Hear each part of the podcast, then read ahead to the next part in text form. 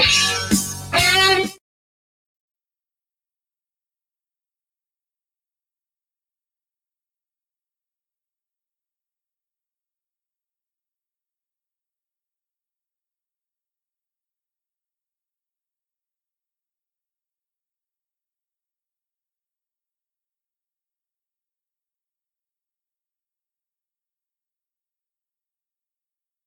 rock.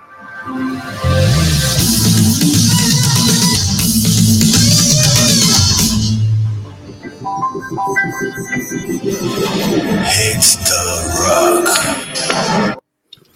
fost ACDC și TNT. I'm Dynamite. Dar e una dintre piesele mele preferate, fraților. Uh, mai devreme, bineînțeles, la Enjoy, Mihai Pahonțu uh, v-a delectat. De data asta l-a avut invitat pe Kempes. Mare om, mare caracter și Kempes, de altfel, uh, Mihai Pahonțu are numai invitați de tipul, de calibrul ăsta. Nu degeaba îi se spune cel mai greu uh, realizator radio. Cred că e și cel mai vechi în momentul de față, cel puțin din radioul privat, a fost printre primii. Cred că primul post de radio privat, la primul post de radio privat, din prima zi l-ați ascultat pe Mihai Pahonțu, Asta chiar atunci, din, cred că din primăvara lui 1990. A, Atunci a început, când uh, eram uh, Spring Chicken amândoi, el a început cu niște ani înaintea mea. Uh, Fraților, deci numai că e cel mai vechi uh, din radioul privat și după cum vedeți e tânăr, e încă verde, dar are și cea mai veche emisiune la ora actuală din, cred că și din radio privat și din radioul public, uh, se numește Monsters of Rock, sperăm să o reia cât de curând. Uh, Ne laudăm, fraților, cu uh, ce avem. În sfârșit are loc, are libertate să se desfășoare Mihai Pahonțu. Uh, Să sperăm că va dura și că nu uh, se va întâmpla și cu acest proiect ce s-a întâmplat cu altele, că în România știți că lucrurile nu țin mult. Uh, Oamenii în România se sucesc repede. Cei cu care bați palma, practic nu știi de la o zi la alta uh, ce se poate întâmpla. Aici nu există noțiunea de... La noi nu există noțiunea de contract sau de cuvânt sau de altceva. Fiecare face aici uh, ce vrea. Merge, românul înghite uh, toate chestiile astea. Din păcate ne-am obișnuit așa și din acest motiv nu reușim să ținem pasul cu alții din vest. La noi nimeni nu are răbdare, toată lumea vrea să întâmplă lucrurile repede, să curgă bănuțul asta și pentru că mulți uh, antreprenori s-au obișnuit să facă afaceri cu statul, să dea câte un tun dintre ăsta și n-au răbdare să investească, să aștepte. Așa e la noi. Uh, să sperăm că nu va fi cazul aici. Eu am mai trecut totodată prin experiența asta, în altă parte nu mai contează, uh, chiar cu Mihai Pahonțu. Uh, Pot să vă spun că e tristă uh, în momentul în care uh, vezi că din uh, planul ini- inițial s-a ales praful, că oamenii uh, au uitat uh, ce au spus că fac, dacă se răzgândesc de pe o zi pe alta, uh, ți- ți se cam face lehami, te înțeleg foarte bine pe cei care au plecat din țară și din acest motiv. Ovidiu Ion, Ion cu Kempes a fost la Enjoy cu Mihai Pahonțu. Uh, Vă pregătiți și noi o surpriză uh, cât de curând, o să dureze un pic implementarea ei, o să facem o emisiune uh, de la ora asta tip ferma animalelor. Da, mai durează un picuț, că mai avem uh, de lucru la ea. Uh, Să ne mai distrăm uh, un pic, fraților, pe vremurile astea, că altfel nu vom reuși. Uh, Dacă tot am început cu Mihai Pahonțu, o chestiune care ne interesează pe amândoi, uh, și pe mine și pe el foarte tare, dar și pe alții, ar trebui să intereseze în general pe majoritatea românilor. După cum știți, e un scandal în jurul stadionului național de rugby, iată-l în poză, deci nu e un stadion de lux. Costa vreo 30 de milioane de euro, niște gradene, practic, a, niște tribune. După cum vedeți, peluza nu e nici ea cine știe ce, se vede mănăstirea, biserica, mănăstirii Cașin în spate, deci nu e un stadion dintre ăsta uh, monumental, dar pentru rugby înseamnă foarte mult că rugby românesc n-a avut niciodată un stadion al lui în afară de ce se întâmpla aici. Uh, Pentru cei care n-au fost înainte, aici erau doar câteva rânduri de scaune pe o parte și pe alta. Asta e tot ce a avut rugby românesc de-a lungul timpului, deși rugby românesc a produs la nivel de echipă națională satisfacții mult mai mari decât fotbalul. Uh, Rugby românesc era în elită la sfârșitul anilor 80, începutul anilor 90 și noi ar fi trebuit, dacă nu interveneau niște scroci pe fir și nu desfințau secțiile de rugby de la cluburile mari, um, noi ar fi trebuit să intrăm în turneul celor șase națiuni în locul Italiei. Deci pentru noi s-a copt proiectul ăsta trecerea de la turneul celor 5 la turneul celor 6 națiuni. Noi am lăsat-o mai moale, proiectul a continuat, în cele din urmă a fost aleasă Italia. Aș putea să zic că s-au, fă, s-au făcut de râs italienii, dar noi eram mult mai uh, buni. Și acum, după ce în sfârșit au reușit să facă stadionul ăsta cu, trebuie să spunem, proiectul ăsta este 100% realizat de cei de la Federația Română de Rugby. O parte din bani uh, provin de la bugetul uh, alocat uh, infrastructurii sportive din România, ceilalți sunt strânși și adunați de pe la sponsori, de ăștia de la federație. Acest stadion de altfel a fost făcut I s-a făcut o concesie rugby pentru că trebuia un teren de antrenament în vederea turneului uh, final, dacă se poate numi așa, Euro 2020, care, vă rog, s-a transformat în Euro 2021 din cauza uh, pandemiei. Și atunci Federația Română de Rugby a profitat și uh, dacă tot faceți terenul de antrenament, hai să ne facem și noi un stadion. Ce a făcut Ministerul Tineretului și Sportului?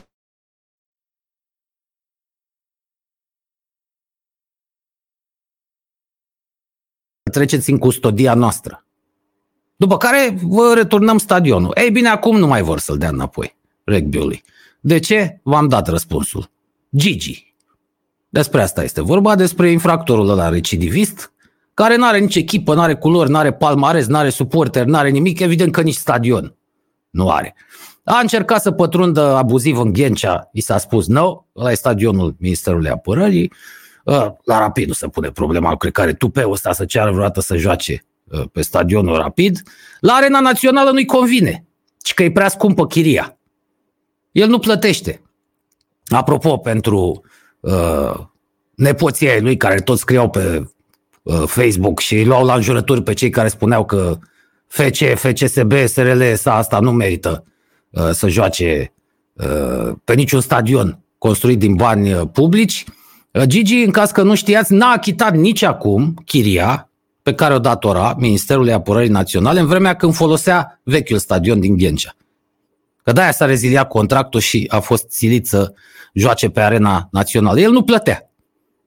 Este și rău platnic. Ăsta este Gigi Becali. Deci nici acum, o parte din procesul pe care îl are, din procesele pe care le are cu Ministerul Apărării Naționale, se leagă și de chestiunea asta. Adică el trebuie să mai plătească despăgubiri și pe chiria aia, era o sumă infimă pe care o plătea în Ghencea.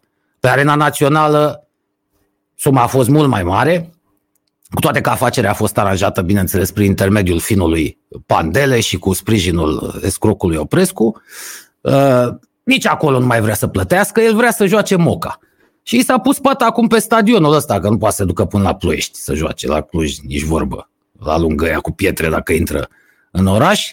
Și i s-a pus pata pe ăsta cred, crezând că poate să pună laba pe el, uh, să-i se dea eventual în concesiune, să nu plătească niciun fel de chirie, să nu mai plătească nimic. Uh, de aici a pornit acest scandal. Gigi vrea stadionul ăsta.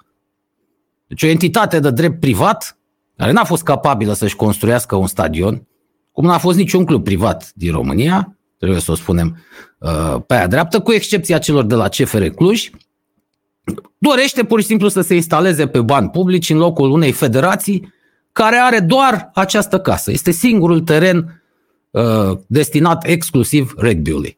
Federația Română de Rugby, de exemplu, când s-a construit Arena Națională, au cerut și ei dreptul să joace acolo.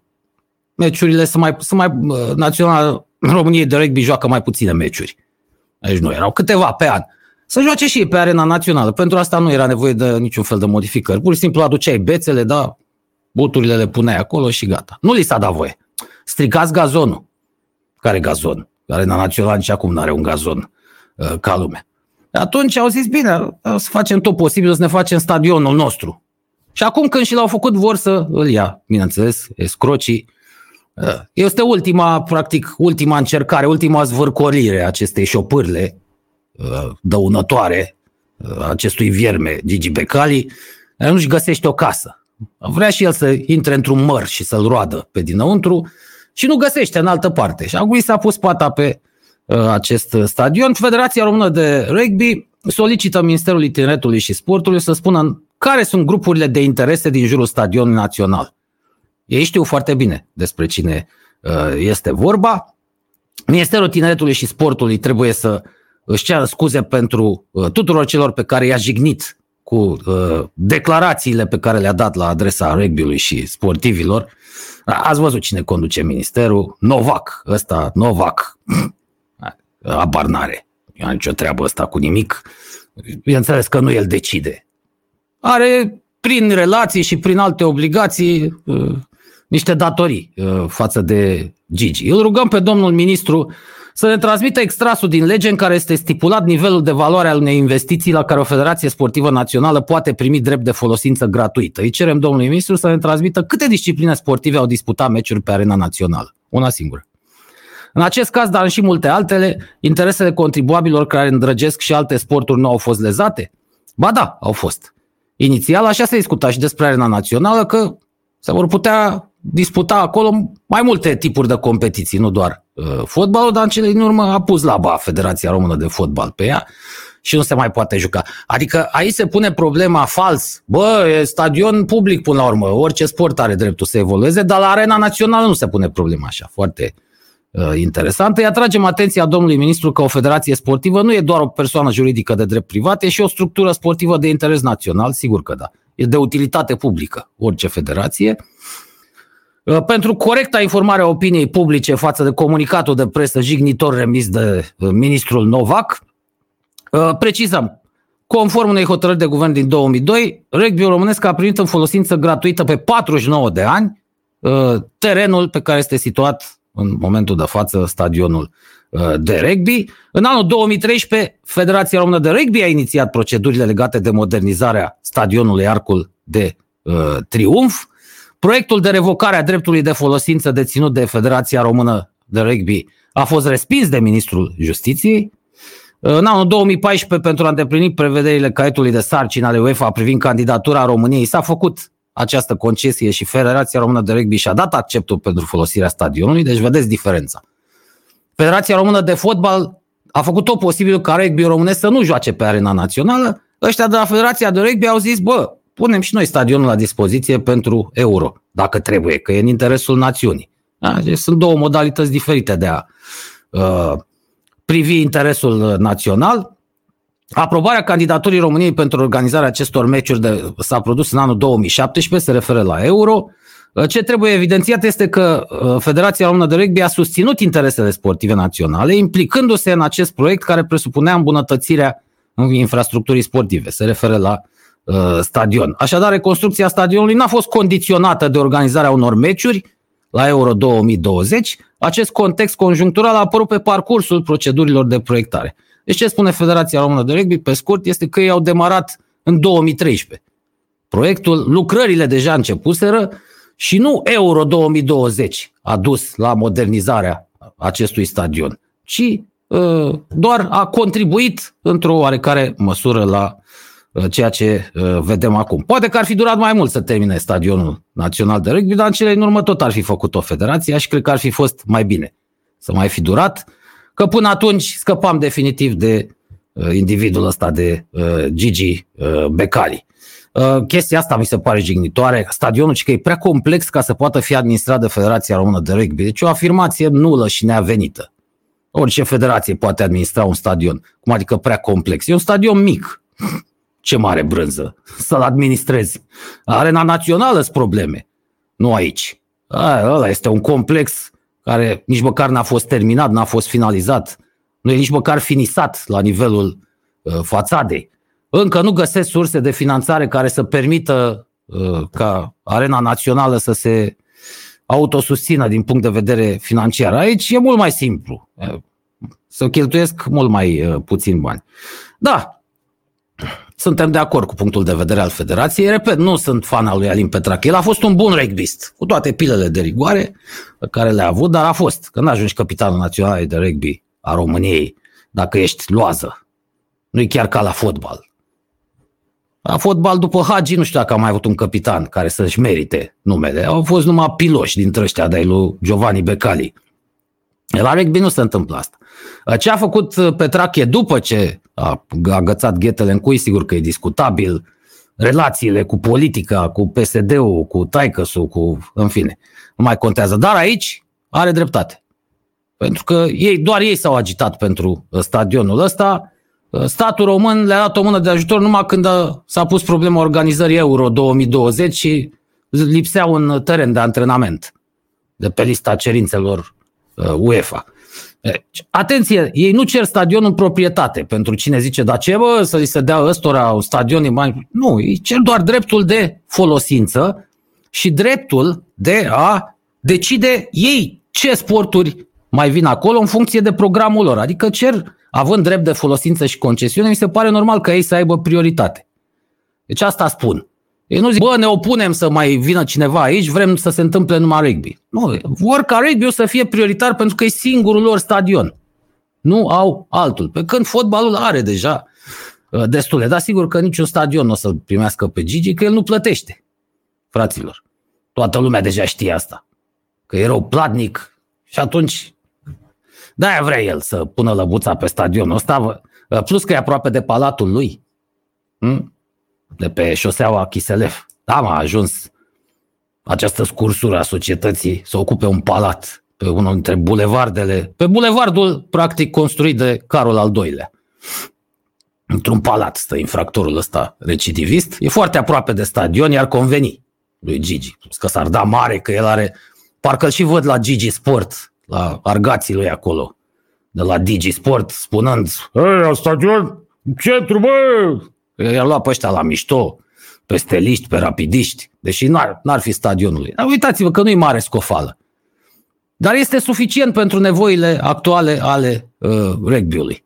Și pe ăsta vrea să-l ia acest uh, individ. Am ținut să fac această precizare pentru că am văzut că uh, aceste precizări, pentru că am văzut multă confuzie, uh, mai ales pe rețelele astea de socializare sau sociale, ne-ar corecta uh, teroristul numărul unu al limbii române, Cristian Tudor Popescu, foarte mult spunând, ce bă, stadion construit din bani publici. Nu doar din bani publici, este și din bani publici și din fonduri private. În plus, nu-i chiar așa, dacă un domeniu este public, oricine, oricând poate cere drept de folosință. V-am mai dat exemplu ăsta. Dacă vine, aveți trotuarul din fața casei, din dreptul porții, pe unde ieșiți. Vine vecinul și zice, băi, eu vreau să-mi fac un, o băcănie aici. Păi și ăsta pe unde mai este din casă? Mă interesează, e spațiu public, am și eu dreptul să-i folosesc. Să-l folosesc. Plătesc chirie, dar vreau să-mi fac aici un chioșc. Na. Deci nu e chiar așa. Anumite spații au și ele o destinație gândită în uh, prealabil, măcar bunul simț trebuie să îți dicteze când folosești un, uh, te folosești de un bun uh, public. Deci, chiar dacă ar fi fost stadion construit exclusiv din bani publici și ar fi fost uh, uh, proprietatea uh, statului român și meritul statului român 100%, uh, asta tot nu însemna că acolo se poate face orice. Hai să facem și nunți atunci. Gigi Becal este și el tot uh, de drept privat, ca să mă exprim așa intelectual. Ce e vreo instituție de utilitate publică, Gigi Becali? Din potrivă, am spus, e un infractor recidivist, dar de ce să aibă ăsta dreptul să profite el încă n-a dat înapoi statului român ce datorează. Așa că uh, am scăpat. Uh, sper și de uh, discuția asta. Le ținem pumnii celor de la Federația Română de Rugby. Apropo de ce se mai întâmplă pe domeniul public. A, uitați-vă, fraților, o, o modalitate de a sifona banul public, printre multe altele, este uh, împănarea cu statui chicioase a orașelor, a satelor, a comunelor, a târgurilor. Peste tot în țară au apărut așa zise monumente care vai, vai, vai de mama lor, din punct de vedere estetic și nu numai. Uitați-vă, fraților, în fața teatrului de comedie, al cărui uh, uh colaborator am fost și eu într-o vreme, uh, asta, asta ci că ar fi, uh, ăsta ci că ar fi un uh, monument închinat memoriei lui Gheorghe Dinică. De ce în fața teatrului de comedie? Pentru că, poate nu știu, uh, mulți este unul dintre cei care a înființat uh, acest teatru. Că ulterior a jucat la Teatrul Național, dar a, uh, a fost unul dintre societarii teatrului de comedie, unul dintre oamenii care au pus umărul la înființarea acestui teatru. Aici zic că este un bust. Nu, nu e un bust, e doar un cap. Bust ar fi semnat să mai avem și trunchiul e doar un cap, au scris greșit cei de la... Da, nu, asta contează. Autorul lucrării, aici au pus bine slash, constructorul. Constructorul, aș zice, este Dragoș Cătălin Munteanu. Asta vreau să-i spun, bă, băiatule, lasă-te de sculptură. No. Ce este asta? Ce, ce e oribilitate asta? Să nu e artă, mă. Nici măcar chici nu e. Este ceva absolut înfiorător. Dacă asta produce în momentul de față școala noastră de arte plastice, de arte frumoase, atunci poate că e cazul să o închidem. Ceea nu știu câta insultă adusă artei, în general, națiunii noastre, uh, orașelor, populației, cui vreți voi. Uh, nu știu câta insultă de tipul ăsta. Amintiți-vă de uh, statuia lui Traian în aia goală, pusă în fața Muzeului Național de Istorie. Înțeleg că a dispărut.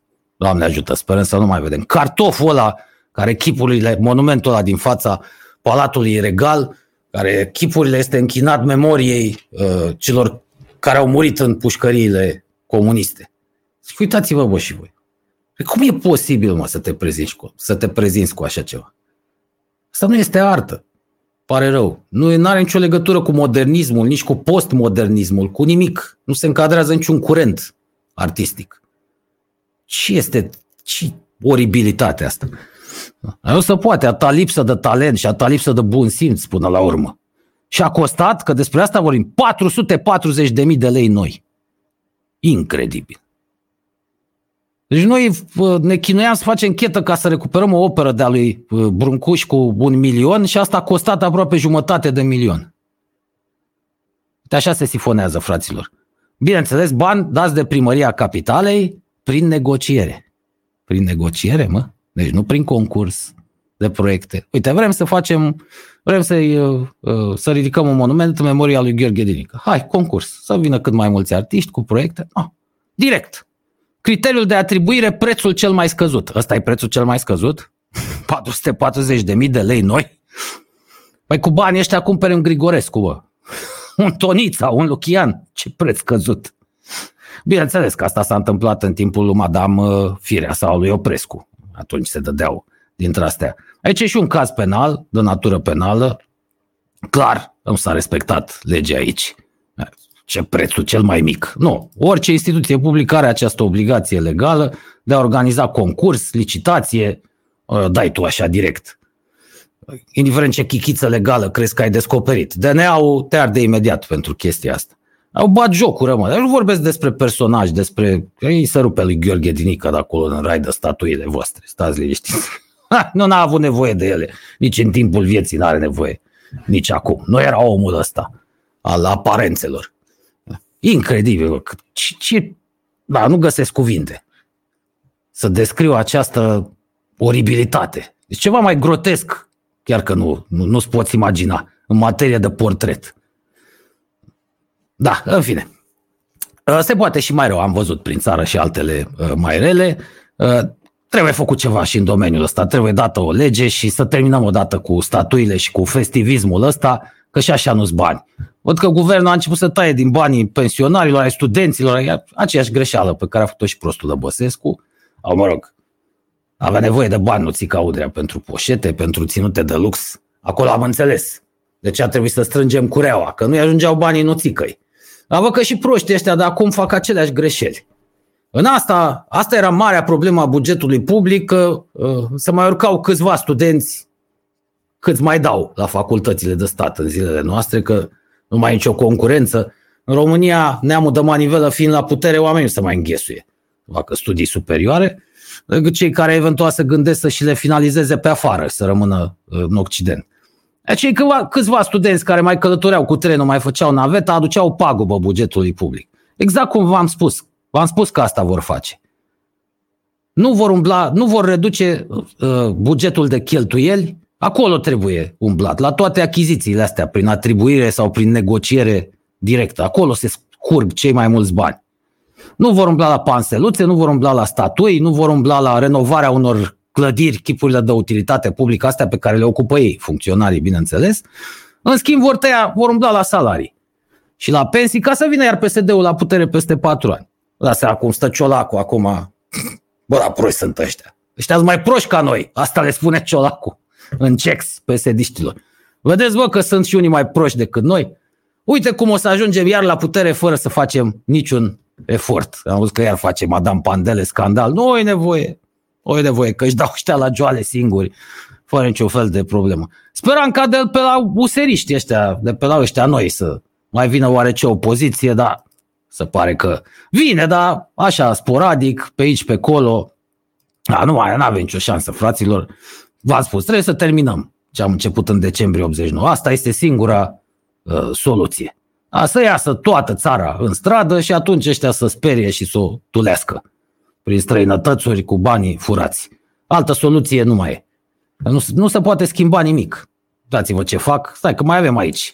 Am vorbit ieri despre uh, cazul uh, gagicii de la apele române.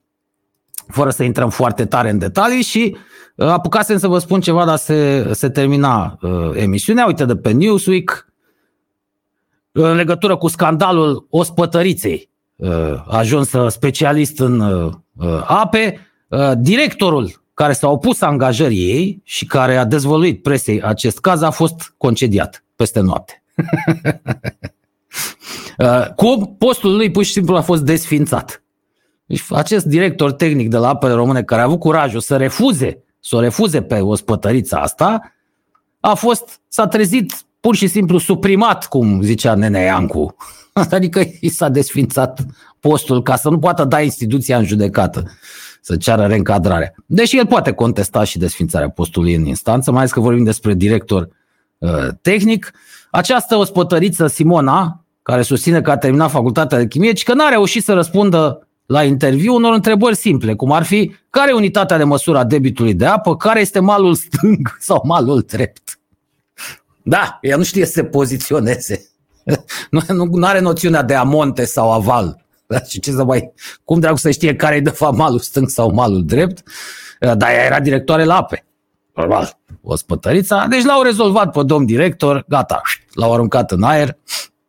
Așa pățești în România dacă te opui uh, sistemului. Dacă lucrezi la stat, ori faci ce fac ceilalți, adică taci, înghiți, mai ești tu o șpagă, mai furi și tu din când în când, atunci când ți se oferă ocazia, ori te opui și la un moment dat vei zbura. Asta este uh, România. Așa se uh, împart funcțiile publice la noi, uh, pe ochi frumoși, pe obligații politice, așa se sifonează banul public, pe tot felul de trăznăi, 500 de mii de lei, fraților. Imens. Deci peste 100 de mii de euro a costat, ați văzut, căpățâna aia. Neterminată, practic. 100, de, 100 și ceva de mii de euro a costat. Era să-și bată joc de uh, Gheorghe Dinică. A zis ce postament avea, mai zic. Cred că era agresie de baie. Din aia care se pune în baie. Din aia era făcut postamentul. Asta se întâmplă la noi. Traiul la stat e unul uh, uh foarte dulce, fraților. Revenim, suntem la Radio Total România.ro, la Total la un singur împotriva nimănui. Radio Total susține rockul underground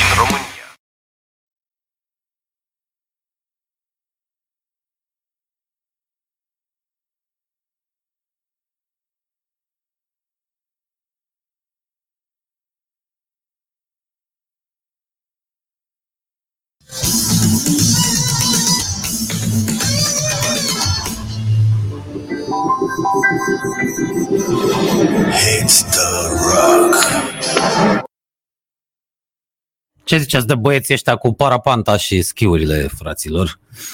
Mai făceau și tonouri și întoarceri cu 360 de grade. Cred că aș putea să mă uit o zi întreagă la ăștia uh, și nu m-aș plictisi. Incredibil. Ce oameni. Ăștia sunt oameni. Adevărați. Asta, asta înseamnă să trăiești. Sigur că nu putem face cu toții ce fac ei, dar e bine să-ți dorești în viață să mai faci și lucruri de tipul ăsta. Ieșite din comun, ca să nu zici că ai făcut umbră pământului degeaba, să știți că avem și noi uh, ex, sporturi extreme, că era să zic uh, extremiști. La noi sporturile extreme se practică până la 97 de ani. Un bărbat de 74 de ani a fost lovit pe trecerea de pietoni de un șofer de 97 de ani, care a și fugit de la locul accidentului. Adică la 97 de ani mai poate să și fugă. Hey. Eu îl și văd. A și fugit cu mașina, probabil. Eu îl și văd cum fugea la 97 de ani. Exact. Cu mașina, bănuiesc. Eu nu știu dacă mă aud. Da, eu te aud. Poate ați, ați auzit pe Andreea. 1 și 2? Da, la mine da. Atunci mă aud. da. Da, vorba Andrei, dar parcă îl și vedem fugind. Deci iată că se practică și la noi sporturile extreme. La 97 de ani conduce, face accident și fuge de la locul accidentului. Ce să-i mai faci la ăsta, 97 de ani? Mai era o știre ieri că o, o doamnă de 90 și nu știu de câți de ani a spart ușa uneia de 60 Da, și da, da, nu da. știu câți ani. Cu pumnii și picioarele, Da, mă. cu pumnii și picioarele, Da, da. 90 de ani. Ăștia sunt oameni, mă, fraților. Incredibil. A, ai voie să conduci mașina la vârsta asta, la 97 de ani? Mă pun și eu o întrebare, adică mai ai reflexe care să-ți permită că, uite, nu prea mai ai. Um, Parcă știam că trebuie să, după o anumită vârstă, trebuie să te duci cu niște examene făcute la zi, că vezi bine, că auzi bine, că mai ai reflexe, în fine. Nu contează. Important este că suntem și noi, iată, avem vâna asta a sporturilor extreme, noi românii, dacă la 97 de ani poți să fugi de la locul accidentului, înseamnă că te poți da și cu parapanta ca băieții aia mai eh, devreme. A Da. fugit în trombă. În trombă, da, a fugit, s-a și bătut probabil cu polițiștii când l-au prins, a băgat unul în spital, Da. am mai povestit eu cu bătrânii ăștia, erau în vacanță uh, în liceu, a un coleg uh, din Râmnicu Sărat și uh, cum stăteam noi așa în cameră după o beție, după încercam să ne revenim, nu prea eram obișnuiți încă la vârsta aia, nu ești chiar heavy drinker, uh, am auzit din camera vecină unde uh, stăteau, unde dormeau bunicii lui, trecuți de 70, amândoi, Nicule, dă și mie prosopul. a rămas cu gurile căscate. Deci la noi se practică, fraților, sporturi extreme, iată, până la vârste foarte înaintate, să mai zică cineva că uh, noi românii nu suntem buni, că nu suntem în stare uh, să rămânem totuși în domeniul jafului de la stat.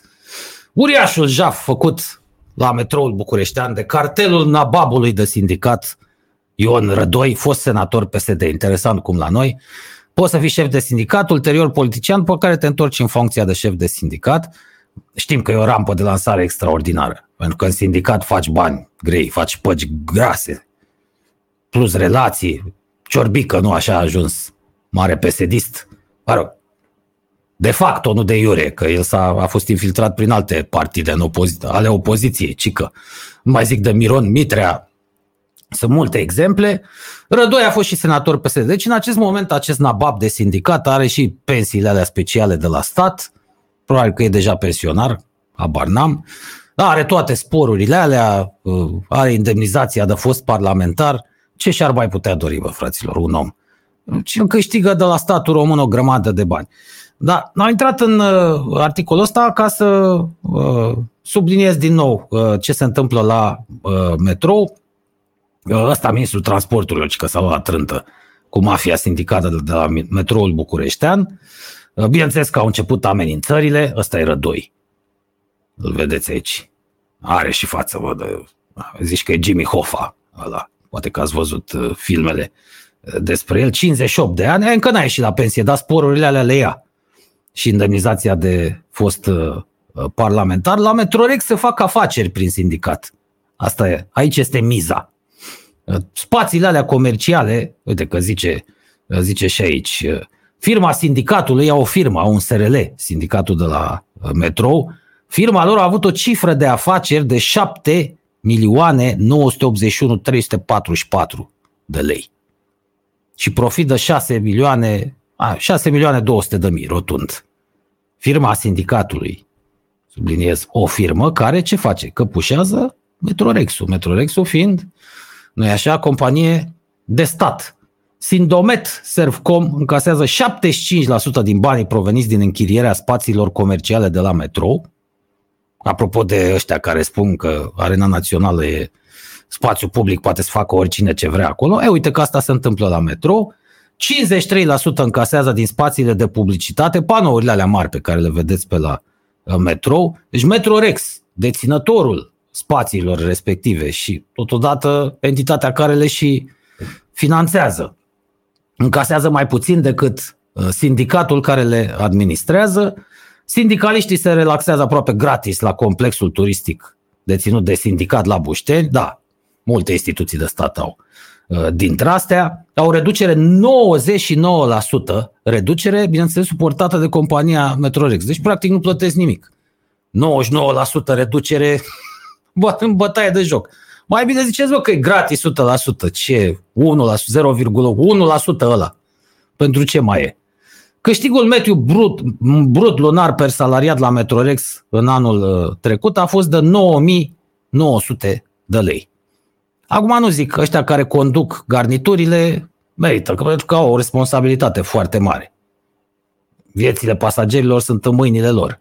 Da, numai că pariez, pariez, sunt gata să dau înscris în fața notarului că nu ei au salariile uh, cele mai mari. Câștigul uh, mediu brut lunar per salariat uh, pe care îl vrea sindicatul anul ăsta este de 12.739 de lei. Deci net, nu știu cât ar veni, abar nu.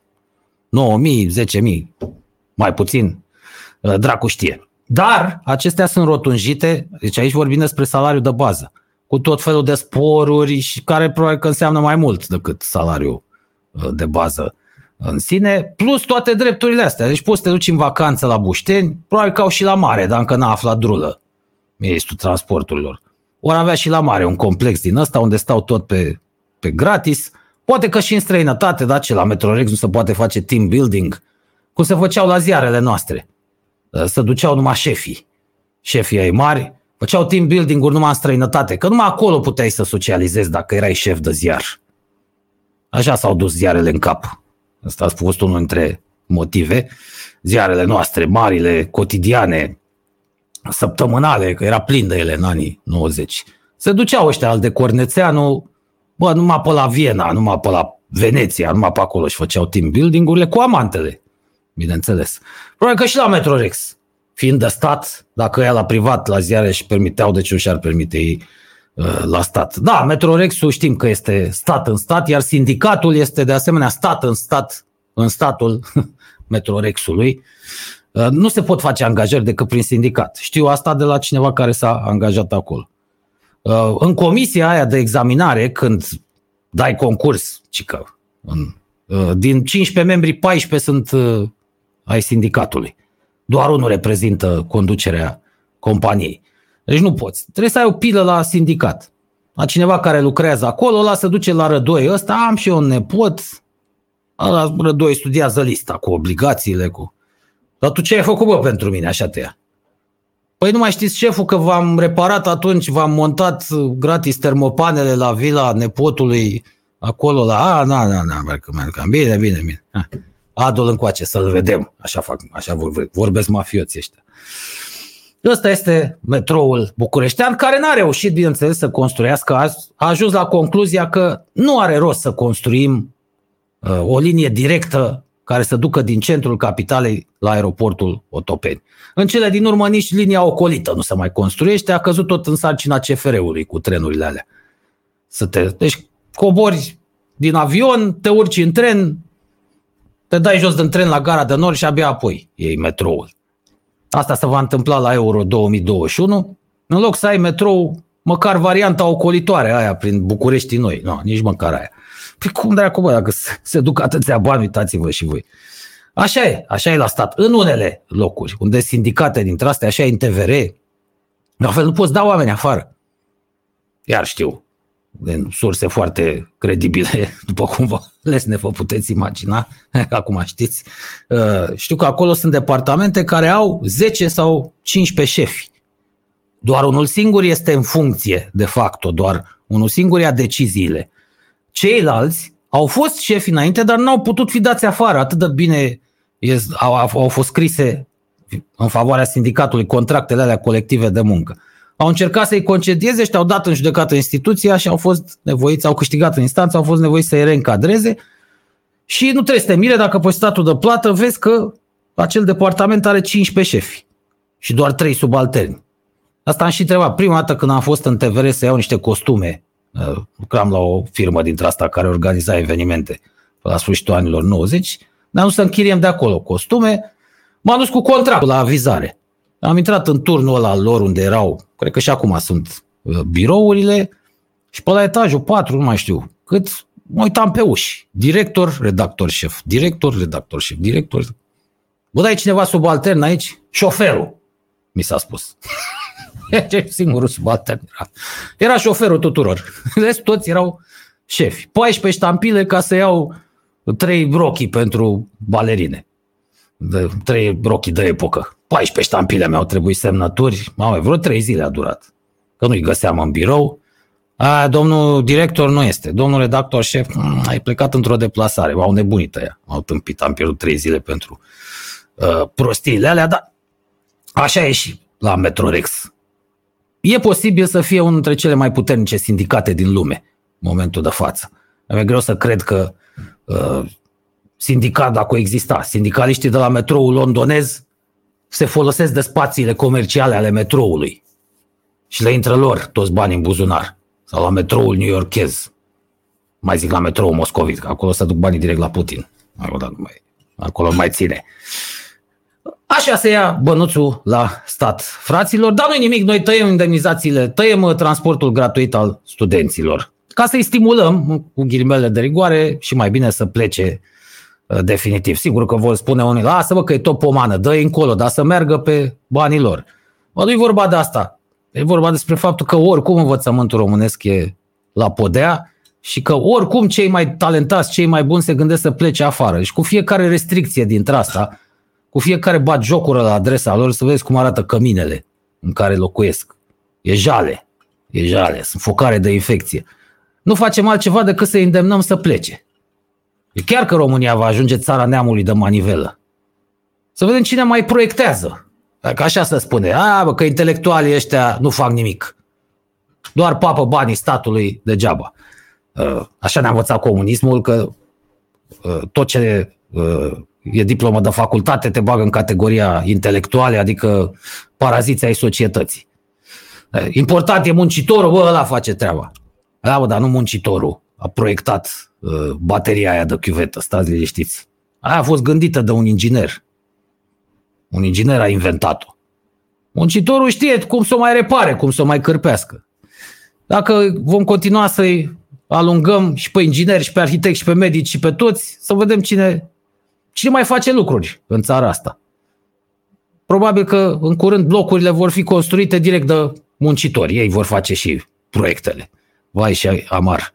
Uh, fraților, iată o chestiune care mi-a plăcut și vreau să vă arăt. Știți că eu am o problemă cu unele specii de insecte dăunătoare, cum ar fi, stai să fac și o mai mare imagine asta, să o vedeți. Aici este un, uh, să o dăm de la început, un cuib de viespi. Și iată, vă, fraților, o armată de furnici. Bă, aștepteți furnicile astea. Deci, uitați-vă ce metodă de atac. Deci, practic, au făcut o frânghie din trupurile lor ca să atace, n-au atacat direct. Au luat-o prin învăluire, nu s-au dus direct pe tavan către cuibul de viespi, ăștia soldații, că erau unele mai mari aici. Da, ăsta e tancul furnică. Probabil, astea mai mari. Au trecut să ce tancul furnică, nene. Da, nu, nu-mi plac viespile de nicio culoare. Albinele sunt prietenele noastre. Produc miere, miere ai sănătate curată. Viespea nu produce nimic decât te înțeapă. Bate joc de tine. Bine le face. Eu sunt de partea furnicilor. Ia uite ce au făcut aici. Eu au terminat, nu mai există nicio viespe. Viața le fac bucăți, bucățele. Bă, ce stă stare să facă? Furnicile, furnicile, interesantă modalitatea asta de atac. Nu s-au dus direct către ele. E, dacă ar mânca și țânțari furnica, ce bine ar fi. Aici avem un șarpe ghinionist, s-a pus cu cine nu trebuie. Fraților, ia uitați-vă ce a făcut veverița. S-a apropiat prea mult de cuibul veveriței și a încasat-o, nu-l mai lasă până nu-l sufocă. Ai, după cum vedeți, există în natură și exemple de tipul ăsta. Ai zice că la prima vedere că n-ai nicio șansă o veveriță în fața unui șarpe decât să scape cu fuga. E, iată că nu. La ras pe domnul șarpe. Iar să ne mai uităm aici să vedem ce, ce ne mai oferă internetul, motive de amuzament. Asta o să-i placă Andrei. Iată, fraților, statutul bărbatului în societatea contemporană. Vai de noi! Dacă nu-ți place ciorba, îi zice nevastă să bag niște carne în ea și o dau la câine. Da, sunt de acord. Păi da, știam că ești de acord, dar am și zis că o să-ți placă. În ce hal am ajuns. Deci câinele mănâncă mai bine decât bărbatul. De fapt, cei care au animale de companie știu foarte bine care e ierarhia într-o familie. Desigur că ești după câine în ierarhie, nu mai zic după pisică. Dacă ai un pat, cea mai mare felie a patului aparține pisicii. După aia nevestei și dacă îți mai rămâne ceva și ție să zici mersi, dacă nu, ador bă fotoliu. Ce nu-ți convine? Zi mersi. Un doctor veterinar se duce la medicul de familie, Ia zi ce te doare, frățioare, așa e simplu. Normal, zice veterinarul. Că dacă ar putea și animalele să vorbească, da, și mi se pare mai grea, până la urmă, meseria de uh, veterinar. Uh, bine că ăștia nu au plecat. De ce nu reușesc să slăbesc? Ce... A, Ia uite, bună și asta. O poză cu... Iată, vă, v-ați găsit... Uh, a, a pus-o Andreea. Vreau să îmi cumpăr, aici avem un intelectual, un BMW, a pus și un e, ca să fie sigur că lumea înțelege că e BMW. 60 520 D 177 KP. Cred că și pe asta a greșit-o. Se merită astfel de mașină. Cumpără bă și tu un Audi, zice la, să mai dăm analfabet și în tabăra lor. e bun asta, da. Excelent răspunsul. se merită o astfel de mașină. Nu, nu o să merită BMW-ul, cum să se merite. să mai dăm și în tabăra lor. Îi zice Flav, probabil Flaviu. Bună, bună de tot. Ai, nu, nu, analfabetul nu vrea Audi. Nu și e o mașină foarte bună și Audi, bineînțeles, dar el habar n-are ce marcă e Audi. Așa, după cum îi sună în ureche, să gândește că o fi italienească ceva. Dar aia vrea BMW, că de BMW și Merțan știe. Dar alte moși de mașini nu știe.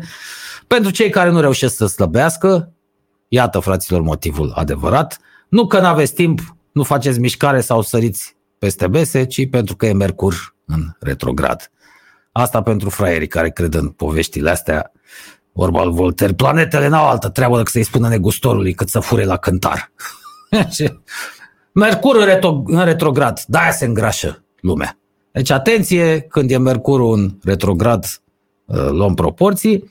Uh, a venit vorba mai devreme despre uh, drepturi ale sindicaliștilor și cât de frumoasă e viața la stat. Iată și la Societatea de Transport București efectuează recrutare și selecție personal calificat în vederea angajării meseria de fochist la sediul casei de odihnă Predeal, din Predeal, așa, la casa asta de odihnă, bineînțeles că se cazează șefimea de la STB sau, mă rog, prietenii, rudele șefimii, cred că șefimea își permite ceva mai bun. Deci vedeți cum toate uh, măgăoaiele astea, toate instituțiile astea de stat, toate companiile de stat au printre altele și case de odihnă, aveau stațiuni întregi pe vremuri. Mai știu, la mare, cred că, da, care este aia înainte de Mangalia, Saturn, a era numai a sindicaliștilor, deci numai ei, se put, numai prin sindicat te puteai duce acolo. Printr-un sindicat, oricare, toate hotelurile alea, Saturn și plus Venus sau Jupiter, nu mai știu care dintre ele, dacă nu erai membru al unui sindicat, nu lucrai la, la stat, da, te puteai caza, trebuia să te duci la fața locului la plezneală să dai o șpagă la recepție în caz că erau uh, camere uh, libere. Deci, vedeți cât de bine este să lucrezi la stat? Că nu e vorba numai de salarii, salariile sunt mult mai mari în momentul de față la stat decât în mediul privat. Uh, da, o să se ducă țara în cap. În momentul în care se întâmplă chestia asta, într-o societate modernă, ăsta e semn de faliment. Cum să fie salariul mai mare la stat decât la privat? Trebuie să fie invers ca mediul privat să poată suporta salariile. Și asta înseamnă că ne împrumutăm pur și simplu de bani ca să plătim uh, salariile astea. Dar nu doar salariul, sunt tot felul de drepturi pe care beneficiezi. Și aici la casa STB-ului probabil că se stă tot așa, cu reducere 99 la 100. Da, pariez că nu-i pentru oricine. Iată și un avion naturel. Are ce mișto e fotografia asta. Tot vorbeam despre sporturi extreme. Iată, avionul bio, cum se duce spre pistă, cred că vrea să o încerce ceva. Mișto de tot. Noi nu avem nici așa ceva. Aeroportul Otopen de sus arată, zici că e uh, un câmp din Văscăuții, din deal, că nici măcar pe ăsta n-am fost în stare să-l modernizăm. Fraților, uh, vorbeam despre transportul în comun și despre nostalgicii lui Ceaușescu zilele trecute. Ale erau vremurile bune, cum zic proștii. Astăzi, uite așa se circula. V-am mai povestit eu. Pe vremea lui Ceaușescu uh, erau foarte puține și veneau la interval mare de timp. unul după altul, tramvaiele, autobuzele, troleibuzele, numai așa am mers cât am fost elev cu ele. Am și căzut de vreo două, trei ori. Avantajul era că viteza era atât de mică, el fiind supraîncărcate, încât puteai să-ți permiți să cazi din tramvai sau din mașină fără să pățești nimic. Viteza era un pic mai mare decât cea a unui uh, pensionar de 97 de ani ca ăla de mai devreme, uh, în timp ce se plimbă prin parc. Sigur, dacă venea vreo un auto, autoturism din spate, putea să te facă praf, dar erau puține și dintre alea. Puțini oameni aveau mașină. Deci te urcai din mers, coborai din mers, nici nu mai opreau în stații, că nu mai avea rost. Exact așa se circula, cum vedeți în pozele astea, uh, pentru nostalgici. Uh, iată mai nou cum trebuie să arate covorașul pe care te duci să-ți salvezi prințesa. E un card gold covorașul. S-au schimbat vremurile, da. Nu mai suntem în, în vremea basmelor, fraților, să mai luăm. Că mai am eu. A, mai are, Andreea. Că am eu bagă, bagă. ce mai vinde Emagu. Aoleu. Ce e asta? Bătură Asta e, Harry mă. Potter Nim- Nimbus 2001, 2090 de lei, dar nu... What? Exact, exact. E mătura Harry Potter, Nimbus 2001, Așa, și poți să... 2090 de lei. Și te pomenești că și zboară, ca în Harry Potter. Zboară, da, că oamenii int- sunt foarte mulțumiți. Uite cum zice aici, Ia să vedem. Sunt mulțumită și face Excelent! treaba exact ca în film. Recomand cu încredere. Bravo! Hai, mai bine că ne-am păstrat simțul umorului, ești tot comentar. Și face treaba exact ca în film. La, la câți kilometri Bun. zbor trebuie alimentată? Că nu scrie în instrucțiuni. Nu scrie, da. Vrem și noi detalii. Are și AdBlue. Nu știu ce e asta. Deci, aspiră? A, Cineva mai pragmatic, așa. Adică după ce că zboară vrei să și aspire. Dar Nu ți ajunge, nu te mai saturi. Foarte mulțumit, am achiziționat mătura pentru soție, pentru că nu are permis, un mare ca avantaj e faptul că n-am, n-am nevoie să cumpăr și dronă ca să fac poze, pur și simplu îmi rog soția. O cale facilă de a intra în casă dacă ți-ai uitat cheile și locuiești la șapte. Da, mișto, poantele. Apropo de ăștia care își pun singuri review-urile, companiile care își pun laude la produse, își pun Știu, pe angajații să diesel? laude. Trebuie să merg tot la unguri să o alimentez. bun, bun de tot. Da, da, nu m-am gândit. 2000, o jucărie, da, acolo de treabă, bătura aia a lui Harry Potter. Aici n-am fost fan Harry Potter. Pentru mine Harry Potter a apărut prea târziu, fraților. Eram dita mai măgarul. Aia nu prea mai avea cum să mă uh, prindă. Iată ce zice cineva, că tot se vorbește uh, de sacul de stadion în Arcul de Triunf. Nimeni nu insistă pe aspectul că după modernizare pe actualul stadion național nici nu s-ar mai putea juca vreodată un meci de rugby de prost ce e conceput. da, ăsta arena națională. În timp ce pe fostul 23 august se juca adesea. Păi nu, intenționat am înțeles că l-au făcut așa. Ca să nu vină și alte sporturi acolo. Nu știți ce scandal a fost când ăia de la atletism au zis, bă, faceți și o pistă dacă tot băgați 300 de milioane să avem și noi, nu, cum să facem mai, nu, mai, nu se mai face atmosferă bună, domne, la fotbal. Care fotbal, bă, că nu mai avem niciun fotbal. Lăsați-mă în pace. Echipele de club oricum au stadioanele lor. Ce avea dacă băgai o pistă de atletism acolo? Aia Ce, ca să văd loazele din echipa națională și așa nu se... Naționala de fotbal a României nu mai umple stadionul ăla.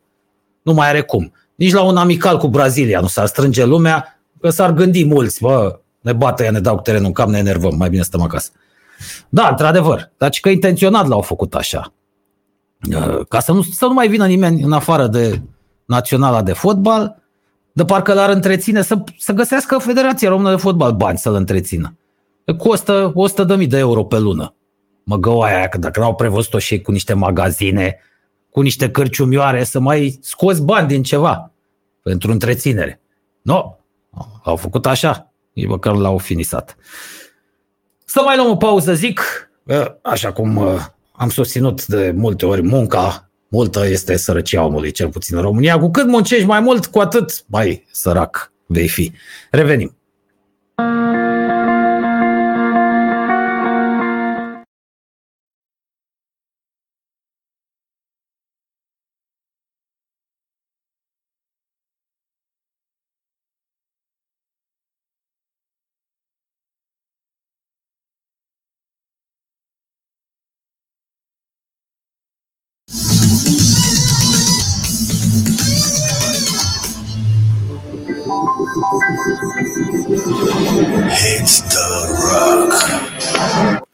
Așa, acum scurt, foarte scurt, până nu mi-aruncă cineva o grenadă aici în studio, se împlinesc 93 de ani de la nașterea lui Rinus Michels, îmi semnalează Sebi Răducu de pe tikitaka.ro, numit de FIFA antrenorul secolului trecut pentru contribuția sa la crearea jocului de fotbal total, pe care îl mai numim astăzi și tiki-taka, impus, de fapt propus de Ajax Amsterdam și apoi de Johan Cruyff în fotbalul olandez și european și care ulterior a fost implementat chiar de Johan Cruyff la uh, Barcelona, continuat de uh, Rijkaard și uh, cu mare, mare succes de Pep uh, Guardiola, zis și Gladiola. De altfel, Gladiola, foarte fair play, a recunoscut contribuția olandezilor într-un interviu dat acum câțiva ani, dacă ar fi fost Mircea Lucescu, eu am inventat tiki-taka. În 1860, când m-am apucat de fotbal, știți că el și arogă toate meritele de pe lumea asta, a inventat și roata, și focul, tot. Agricultura, industria, toate sunt inventate de Mircea Lucescu. Dacă așa e român. Dacă vreți să-l ofticați pe Mircea Lucescu, trebuie să spuneți două nume. Emerichenei și Piști Covaci, Ștefan Covaci, care a și fost colaborator al lui uh, Rinus Michels, uh, cel mai bun selecționer din istoria Olandei, două finale au prins, mă rog, au pierdut împotriva nemților în 74 și uh, ulterior uh, în Argentina în 78 împotriva gazdelor care au blătuit. Trebuie să o spunem. Argentinienii n-au niciun titlu câștigat pe merit. Ăla din uh, 78 câștigat la ei acasă, s-au făcut niște blaturi sinistre acolo, s-au umblat la arbitrii, iar celălalt, cu tot respectul pentru Maradona, a fost câștigat în urma handbalului practicat de Maradona împotriva uh, Angliei, așa că uh, să lăsăm cu Argentina. Era dictatură în Argentina în 1978, dictatură militară și că unele echipe pe acolo prin America, alea din America de Sud au fost chiar intimidate. Au fost amenințați antrenorii vă vedeți că punem securie, nu mai ieșiți vii de aici, nu vă mai întoarceți la voi în țară. Și a fost nasol. Ăla a fost un turneu uh, urât. A pierdut, uh, din păcate, Rinus Michels atunci. Da, un mare, mare antrenor. O știu dacă a fost cel mai mare, da, acum să le dăm credit celor de la FIFA. Uh, să ne întoarcem la amicul nostru, nu cum zicea cineva, că noi suntem cu Neanicu, pentru cei care îl regretă pe Neanicu, încă o Uh, încă o poveste uh, scrisă aici de Nicu uh, Murgășanu. Știam povestea, m-am bucurat că am recuperat-o aici. Mai pe scurt să nu citesc chiar tot materialul, povestește una dintre victimele lui Ceaușescu, da, ce cu ce se ocupa ăsta în timpul colectivizării? V-am zis că a omorât oameni cu mâna lui, Ceaușescu. Da, da, așa cum îl vedeți, mic și laș. E, a avut totuși, până la urmă, curajul ăsta al psihopatului dar omoră oameni cu mâna lui. Omul acela mic, se referă la Ceaușescu, povestește una dintre victime, uh, mi-a tras un bocanc în burtă și m-a înjurat. Cinci zile am sângerat, uh, doar am gemut și l-am blestemat în gând să moară cum au murit ai mei, neîmpărtășiți cu mâinile legate la spate, da, așa i s-a întâmplat. Scăpat din accidentul la Moscova, pentru cine nu știe, în 1957 s-a prăbușit un avion plecat uh, din România, care ducea pe politrucii ăștia ai noștri la Moscova să-și primească ordinele. Generalul de securitate Nicolae Ceaușescu a ajuns la 39 de ani, al doilea om din Ministerul Forțelor Armate. A mers personal la Vadul Roșca în Vrancea, unde țăranii se opuneau colectivizării. Am pușcat pe loc nouă dintre ei. A rănit și a arestat alte câteva uh, zeci. De Dan Aradu pierde la nici 28 de ani împliniți l-au blestemat uh, sătenii. Între toate țările peste care ciuma comunistă și-a întins mantia neagră, uh, România, ce că ar fi opus cea mai înverșunată și mai lungă rezistență la colectivizare. Da, bă, n-am fost întotdeauna un popor de lasă-mă să te las, un popor de lași. În iarna lui 57, Ceaușescu, proaspăt scăpat din accidentul la aviatic, uh, a primit această sarcină să stârpească, nu așa, chiaburii. Chiaburii nu erau altceva decât țăranii gospodari. Deci dacă aveai era într-un stat de la de putori sau de oameni foarte săraci și erai singurul care avea o vacă, erai chiabur. Era suficient. Chiar dacă trăiai într-un bordei, stătea la să cadă pe tine. Aveai o găină și ceilalți n-aveau, gata, erai chiabur. Asta urmări comuniștii, să decapiteze pur și simplu societatea, să omoare, să distrugă elitele, prin asta înțelegându-se oamenii capabili. Deci prin elită am să înțelege uh, intelectualii feroce aia cu doctorate în 14 domenii. Nu, în elită intră oameni cei mai pricepuți din breslele lor. Și s-au ocupat comuniștii de chestiunea asta, s-au și, s-au și văzut rezultatele. Uh, de altfel, cu tancurile ci că se duceau uh, prin sate, Ceaușescu stă fix între două tancuri și amintește cineva, uh, cu turelele îndreptate spre biserică și își lasă mâna în jos cu o mișcare. Iute, mitralierele încep să tragă direct în biserică și nu oamenii din biserică. Ăsta a fost Nicolae Ceaușescu. Pentru cine nu știe, da, o piticanie de asta criminală și a meritat moartea. N-a fost bine că l-au ucis atât de repede, trebuia lăsat în viață încă vreo 2-3 ani ca să ciripească. Că atunci am fi scăpat de clica lui Ion Iliescu. Dacă se apuca ăsta să spună cine e la proces, cine e ăla, cine e ăla, cine e ăla, dar el l-a omorât așa de repede. Deci pedeapsa și-a meritat-o numai că ea a venit prea repede, din păcate, pentru noi. Da, asta ziceau, scrie Dan Ioniță. Asta era pretextul celor de la Federația Română de Fotbal, să nu facem pistă de atletism, că nu e bună acustica, rezonanța fraților. Păi ce, acu e bună? Eu am fost pe arena națională. Nu, e proastă. Am fost pe atâtea și pe atâtea stadioane. Am fost inclusiv uh, pe afară. Am văzut ce înseamnă stadion cu acustică bună. Ai construită cu spatele, vă, cu în bătaie de joc arena națională. A, a costat de trei ori mai mult, cică, în realitate, decât proiectul uh, din care uh, s-au inspirat. Uh, Bank Arena aia de la Frankfurt, care acum se numește altfel, mi-a scris cineva, dar uite, am, am uitat. V-am zis că ăia în preț au inclus și stație de metrou, și gară, și parcare, și la noi este doar stadion. Deci asta cu acustica e o tâmpenie. De ce acustică? Când tu nu reușești să umpli stadionul, să ai suporteri, despre ce acustică vorbim? Acolo trebuie să joace numai steaua rapid la echipe de-astea cu foarte mulți suporteri ca să-l umpli. Naționala nu mai poate face chestiunea asta. V-am zis, nu e vorba de FRF aici, nu e vorba de... Aici e vorba de Gigi. Tot scandalul este în jurul lui Gigi. Deci nu-și mai permite să plătească uh, ce trebuie, chiria aia la Arena Națională, e prea mare stadionul, uh, suporterii FCSB-ului sunt aduși cu șpagă, pentru cine nu știe, plătiți să vină și adună oameni de prin Berceni și îi plătește ca să vină la meci, să nu zică Lumea, uite bă că nu vine nimeni la uh, meciurile tale. Asta este situația. La noi, în continuare, uh, vorba lui Andrei Preșu, cum am ajuns, bă, în situația de a discuta despre personajele astea, totuși la 30 de ani de la Revoluție. Cum am ajuns să vorbim despre, numai despre Dragnea, despre Gigi, despre... Chiar în halul ăsta suntem noi românii. Totuși a dat și țara asta niște valori universale.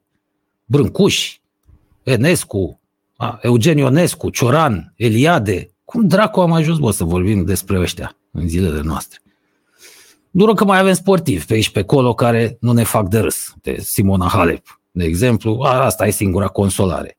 Din când în când mai apare cât un om dintre ăsta care își construiește cariera și viața pe merit, dar vorbim mai puțin despre el, tot la ăștia ne întoarcem, pentru că ăștia fac scandal tot timpul bagă zăzanie în societate, se împarte națiunea în două, pro-Gigi și anti-Gigi. Suntem vai, vai, vai și șamar de noi dacă nu reușim să ieșim din, din cercul ăsta uh, vicios, fraților. Dar oare nu reușim totuși, uite, genul ăsta de personaj becali să-l îl ignorăm? Păi în cazul de față n-am putut să-l ignorăm pentru că... În general uh, vorbesc. Pentru că încercăm să dăm și noi apărarea acestor oameni să nu rămână fără, uh, fără stadion. Mă gândeam să vă, dăm ce, să vă oferim ceva Benny Hill, dar vorba Andrei, ne taie ăștia de la YouTube. Eu aleșul ce le dă mult Benny Hill, dar nu poți să dai show-urile lui nici la atâția ani. Și asta cu drepturile de autor a ajuns până la urmă o chestiune de toată boșcălia, că oricum drepturile nu ajung la cine trebuie. Să vedem ce știri mai avem. Trecem repede în revistă la jurnalul nostru uh, obișnuit, deputatul PNL Gigel Știrbu, bun nume pentru un politician, vrea să împiedice votul celor cu viză de flotant. Oare de ce?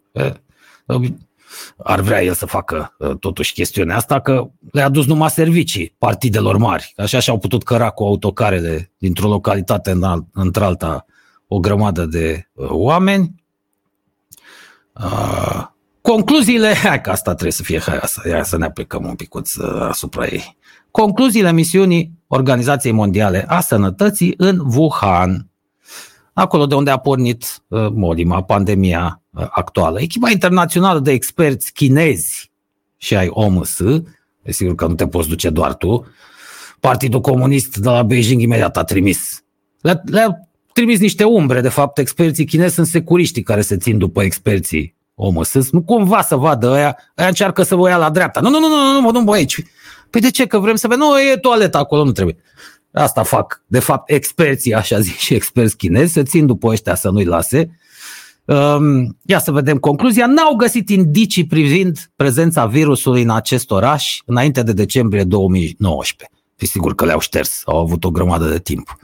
Noi știm că au existat, că nu degeaba l-au chilărit pe medicul ăla al lor. Uh, se pare că după ultimele bârfe, așa, ce mai lasă să se înțeleagă unii politicieni din vest ar fi informații că din septembrie 2019 uh, ar fi scăpat de sub control uh, gângania asta, nu din decembrie, dar între timp au șters urmele, mă. Noi știm cum funcționează dictatura. Pe de altă parte, șeful delegației a afirmat că teoria potrivit căreia coronavirusul ar fi scăpat din laboratorul de virusologie din Wuhan e extrem de improbabilă. Eu nu sunt specialist, dar când vine vorba despre dictaturi, atât vreau să spun, nimic nu e improbabil. Orice este posibil. Avem exemplul Cernobâlului, dar și altele. A fost un accident dintre ăsta, v-am mai povestit, și pe o insulă din Marea Caspică, la ruși, dintr-un laborator dintre ăsta al lor. Au fost mai deștepți rușii.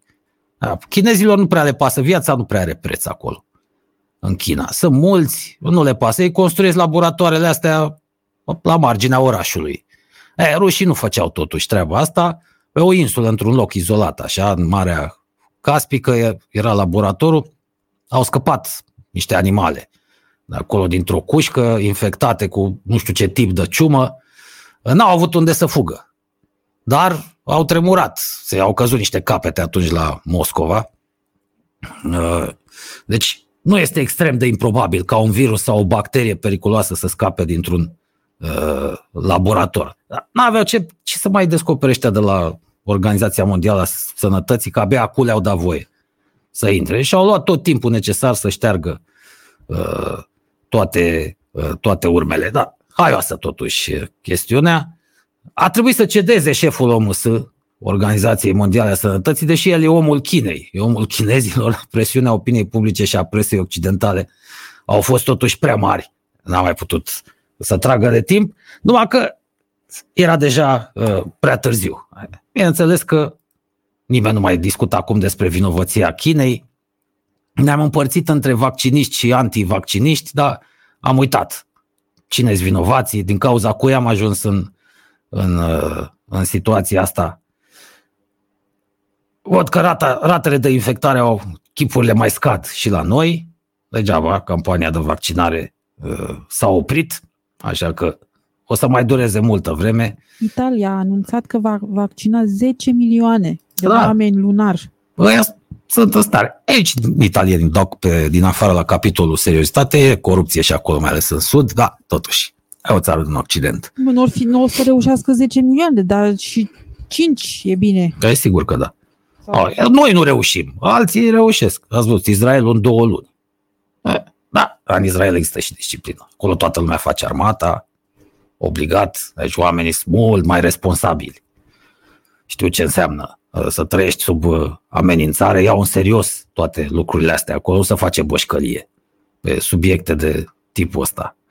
După ce au trecut prin ce au trecut în secolul trecut, acum gata, lumea știe cât, cât de mult prețuiește viața și cât de subțire e bariera care separă barbaria de civilizație. Acolo nu se glumește cu așa ceva. Noi sigur că luăm totul în bășcărie, ce contează. Da, ne dăm cu toții uh, specialiști. Da, alte știri interesante. Când vor putea reveni spectatorii pe arenele sportive din România? Nu se știe, ăsta a fost răspunsul. Am văzut eu la știri. Aia și ăștia de la Hot News, bă, în continuare, cine la tot recomandă cartea asta cu cine l-a ucis pe John Lennon. Da, lăsați-l, bă, că a murit săracul de mult timp. A omorât un psihopat ce atâta... Iată, premierul Netanyahu despre un medicament minune din Israel și pe ăsta îl cam mănâncă în partea dorsală pe Netanyahu. Are ceva din Donald Trump. După 5 zile, 29 din 30 de pacienți COVID erau acasă. Iar dai cu medicamentul minune în sus și în jos. Există un medicament minune pentru așa ceva. Ce-o molimă dintre asta n-a reușit să fie, nu, nu s-a reușit stopare printr-un medicament minune. Ori vaccinul, ori pur și simplu igiena, da, civilizația, normele, regulile, legile, astea ne-au salvat de cele mai multe dintre uh, epidemiile care ne făceau uh, zile fripte uh, înainte. Da, se face anchetă pentru moartea lui Maradona, știam că o să iasă scandal, că presa are de aici, de mulți. Ce trebuie să facă Simona Halep pentru a câștiga Australian Open? Păi să nu se accidenteze, zic eu. Că are toate șansele, văd că e în formă, a fost foarte aproape, nu trebuie să uh, uităm. Văd că au început să implice ziarele pe la noi e și foarte interesant la campanii. astea cine dă sfaturile. Adică cine e ăla care Uh, spune... păi stai că vedem imediat. Păi, Așa-l văd pe, de exemplu, Ion Siriac, de obicei, să pe știi. Metz Vilander care spune, sunt oameni a, care te uiți la au- games, set and match, Bă, da. e normal că mă uit la oameni care știu ce spun. El are umor, are și bun simț. Are totuși, minte, uh, da. Da. De asta e unde era asta, să vedem cine. De obicei Ion Țiriac dă sfaturile astea, că el le știe pe toate, mai ales când e vorba de tenis. Ion Țiriac n-a câștigat niciodată nimic. Vorba lui Toma Caragiu, din cauza lui am pierdut Cupa Davis. Trei finale. Am, am rămas cu, ne-au luat salatiera și am rămas cu salata. Ia să vedem, Ce trebuie să facă Simona ca să câștige? Cine zice? Cine își dă cu părerea aici? A, am Da. senzația că chiar e citat Metz Vilander, că sunt niște ghilimele acolo, am văzut ieri. Mhm. Păi da, dar nu știm dacă e Mats Villander, că nu se precizează. A, ba da, zice. Fostul campion Mats Villander știe Așa, ce da. trebuie sportivei noastre. Eh? Hai Așa, că s-a, da. a început să schimbe și presa noastră. În primul rând, dă sursa citatului, pune ghilimele, este un mare câștig, că înainte nu se întâmpla.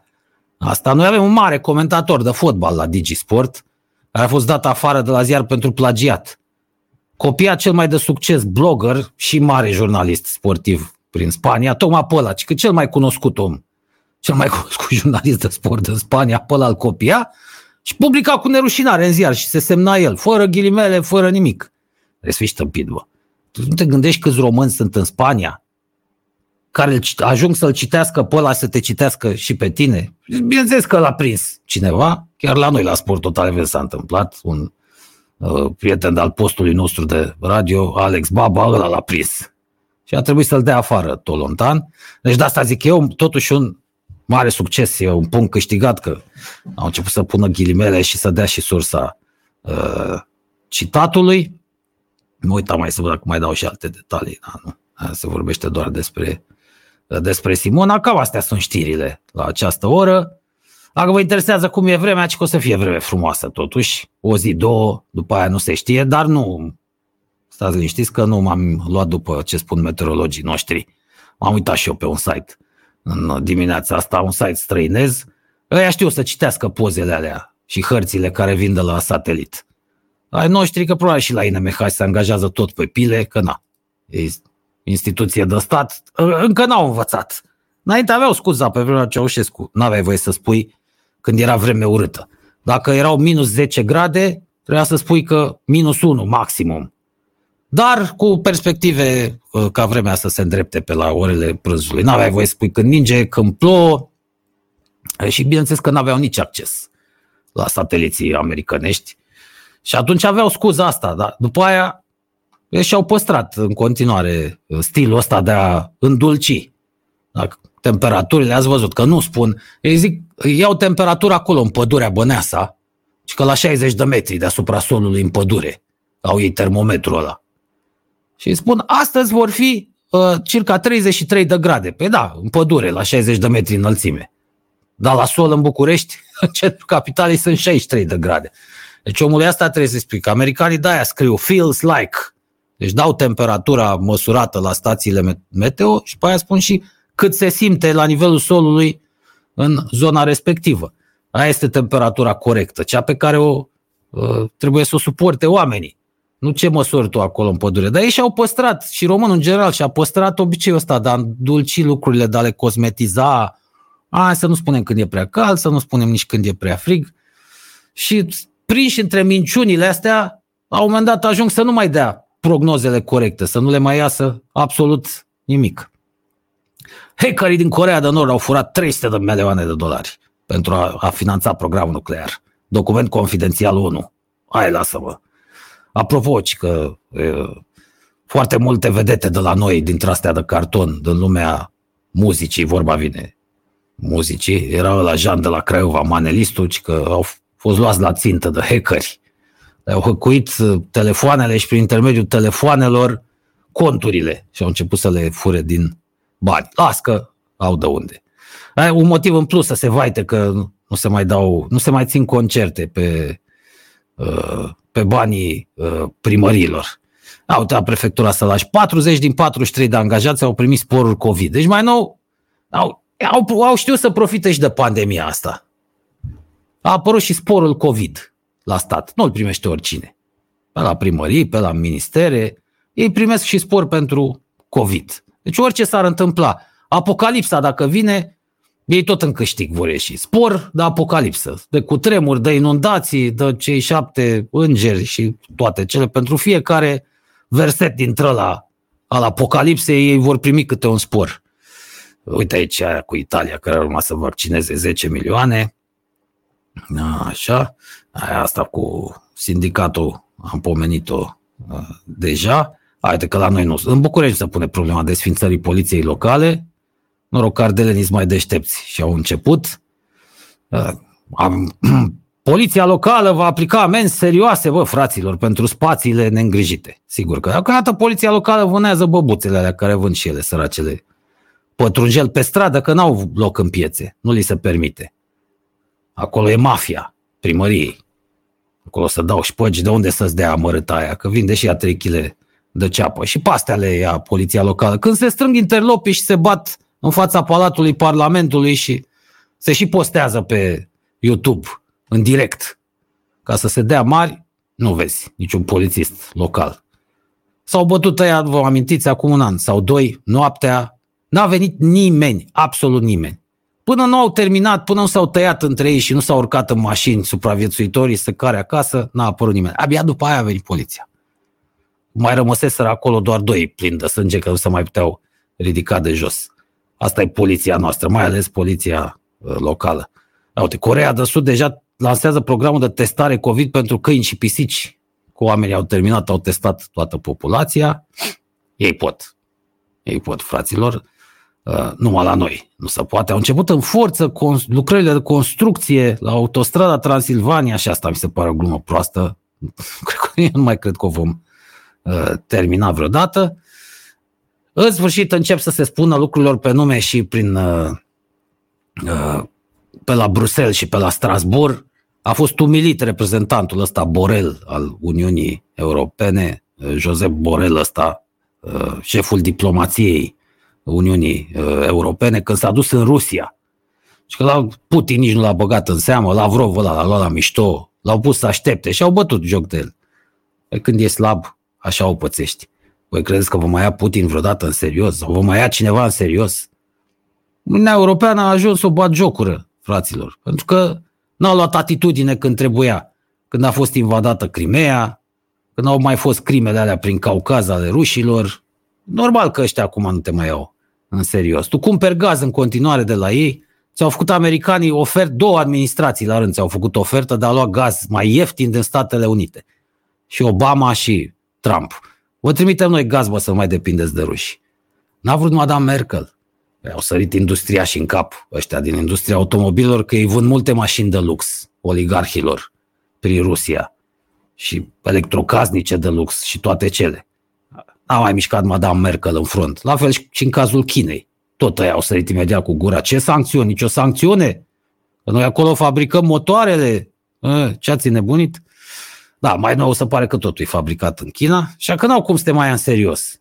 Au văzut că nu intervii. Pe ce Hitler mai lua pe cineva în serios? În preajma războiului. Când au văzut că, a văzut că întreaga comunitate internațională a cedat, nu l-a tras nimeni de urechi nici pentru Anschluss, nici pentru invadarea Cehiei și Slovaciei, uh, nici pentru invada, abia când a invadat Polonia.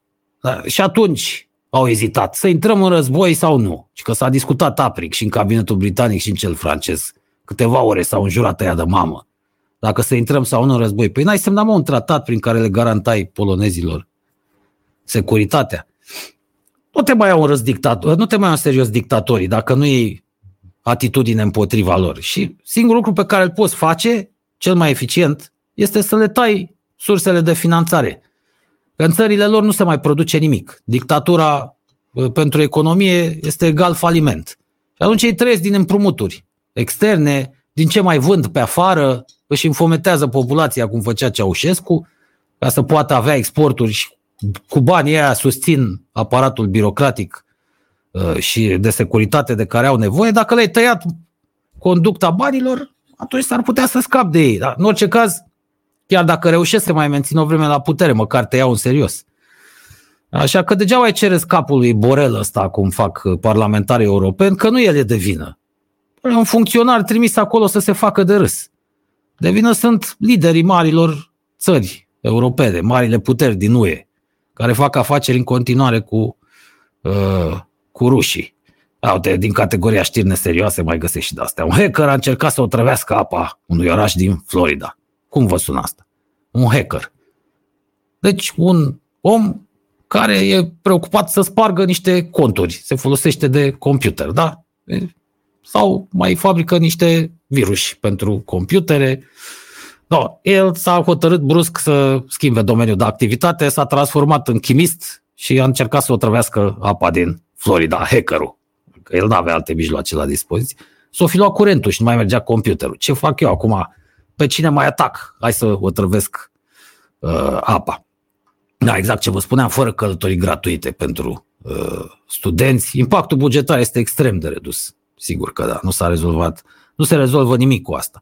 Și orice tăiere nu face altceva decât să dea apă la moară taberei uh, pe care o cunoaștem, nu face altceva decât să grăbești revenirea lor la putere. Trebuie să găsești alte soluții. Și există, fraților, alte soluții. Au fost crize de tipul ăsta și în Occident. Uite, Marea Britanie, un exemplu foarte bun. La sfârșitul anilor 70 se vorbea despre faliment. Nici mai mult, nici mai puțin. Ce economia era la pământ. Asta pentru că au făcut greșeala după al doilea război mondial, uh, să lase economia așa etatizată. În timpul războiului statul preia practic toate comenzile, controlează toată industria, toată industria muncește pentru efortul de război. Și lor li s-a părut că e ok așa și au menținut controlul ăsta, au menținut industria care o parte din industria care, uh, de care se folosiseră în timpul uh, războiului și încet, încet au stagnat, lipsind competiția, lipsind concurența, motivația pentru marile companii. Nu s-a mai inventat nimic, nu s-a mai inovat nimic, încet, încet au crescut cheltuielile bugetare și Marea Britanie era în pragul colapsului. A venit Margaret Thatcher și într-o dată a tăiat, a retezat cheltuielile bugetare, a dat afară categorii întregi de salariați, că de-aia o urăsc ăia prin țara galilor, minerii, aia știau cea mai mare ură, Margaret Thatcher, a închis minele, că bă, astea nu produc nimic, noi pierdem bani. Banii ăștia mai bine investim în infrastructură, ne modernizăm, mai scădem taxele și impozitele și dăm posibilitatea firmelor private să se dezvolte. Și a ieșit Marea Britanie din criză. La noi nu se poate face așa ceva. Nu. La noi nu se privatizează, la noi nu. Noi trebuie să întreținem în continuare putorile, a toți asistații ăștia social. Ați văzut cine sunt. Sate întregi, toți locuitorii sunt asistați social, nu mai vor să muncească. La asta vă că nu se gândește Florin Câțu. El se gândește să taie indemnizațiile studenților. A murit și un congresmen republican de COVID. Ce ironie ar spune. Unii, acum nu știm dacă era dintre ăsta sceptic uh, sau nu. Partidul Republican a zice că a murit din cauza COVID-ului în întreg, în ansamblul lui. Cu ajutorul lui Donald Trump, ce să fac bă, dacă n-ați găsit alt catindat decât pe ăsta, dacă asta propuneți voi uh, la președinție. Fraților, trebuie să mai luăm o scurtă pauză uh, până la final, să încercăm totuși să ajungem cumva și la mesajele pe care astăzi uh, nu le-am citit. Revenim, suntem la Total la un singur împotriva nimănui pe radio totalromânia.ro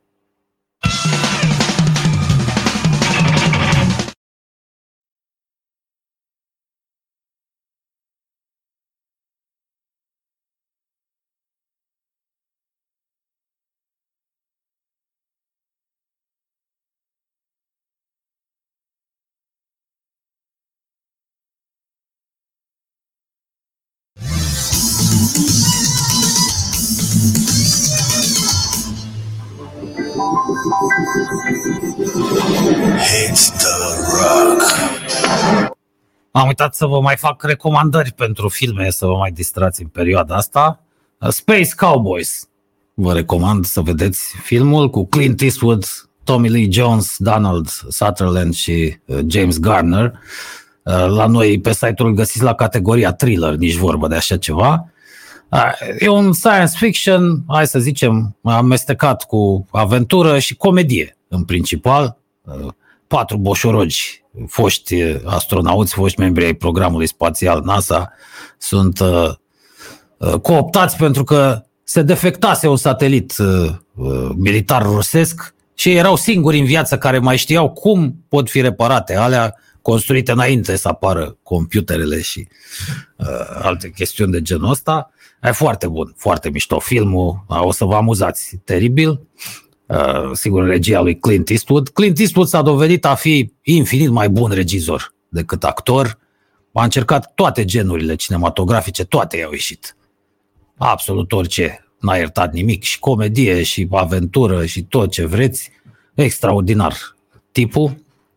E, poate și ca actor ar fi realizat mult mai mult în carieră, dar având moaca asta de miner, l-au băgat săracul numai în roluri dintre astea de dur, a prins și perioada aia, epoca de aur a westernurilor, numai de-astea se făceau, practic n-am mai reușit să iasă din clișeul ăla, uh, a și spus într-un interviu, am, am decis să mă las de actorie tocmai pentru că nu mai reușeam să cobor de pe cal, mă săturasem să-mi miroasă hainele a cal toată ziua. M-am apucat de film, foarte apreciat la Hollywood, foarte iubit de toate generațiile, de toți oamenii de acolo, foarte lăudat. Un tip extraordinar, și că un gentleman, Clint Eastwood, deși n-ai zice, te uiți la el, ai zice că e un tip din topor, nu. Și că e un profesionist extraordinar, simț al umorului. De altfel se vede în filmul ăsta că, în ciuda aspectului așa mai dur, are simțul umorului. Fraților, Space Cowboys trebuie neapărat să vedeți. Uh, Ăsta e foarte bun. V-am spus că o să vă recomand în general comedii pentru că uh, astea sunt filmele cele mai uh, interesante de urmărit. La un moment dat o să trecem și la seriale, dar încă mai studiez aici, eu încă mai văd seriale. Uh, Acolo zona care îmi place mie e tot asta, comedie sau science fiction sau uh, Aș recomanda istorie. eu unul de pe Netflix. Ia o recomandă. Afterlife se cheamă, Aha. cu Ricky Gervais.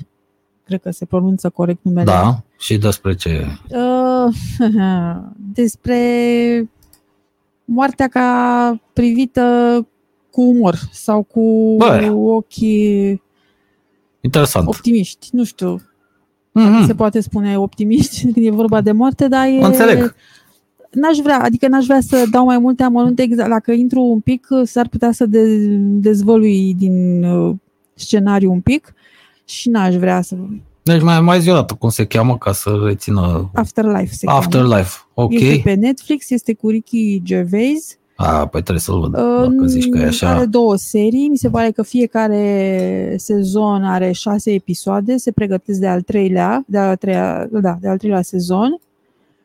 Uh, mă rog, moare soția personajului principal care este interpretată de el și după aia sunt o Hmm. serie de, urmează o serie de evenimente și de apar uh, personaje care îl fac pe el să privească viața după moarte altfel. Mai interesant. Sună oricum a serial inteligent. Mai Da, rare. Mai este un rare. serial britanic foarte inteligent făcut.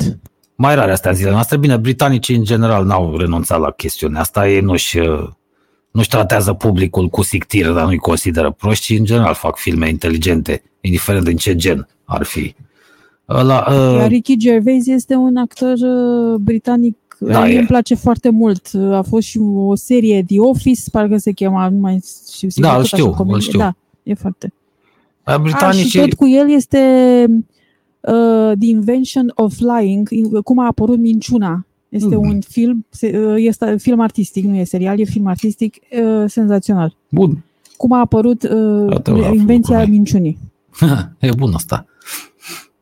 De altfel și americanii să știți că recunosc că tot britanicii au cea mai bună școală de actorie. Multe dintre vedetele Hollywoodului, uh, oamenii nu știu că nu sunt foarte curioși să vadă de unde vin. Mulți sunt de origine britanică. Ai zice că sunt americani. Uh, Jet be jet. au o școală extraordinară.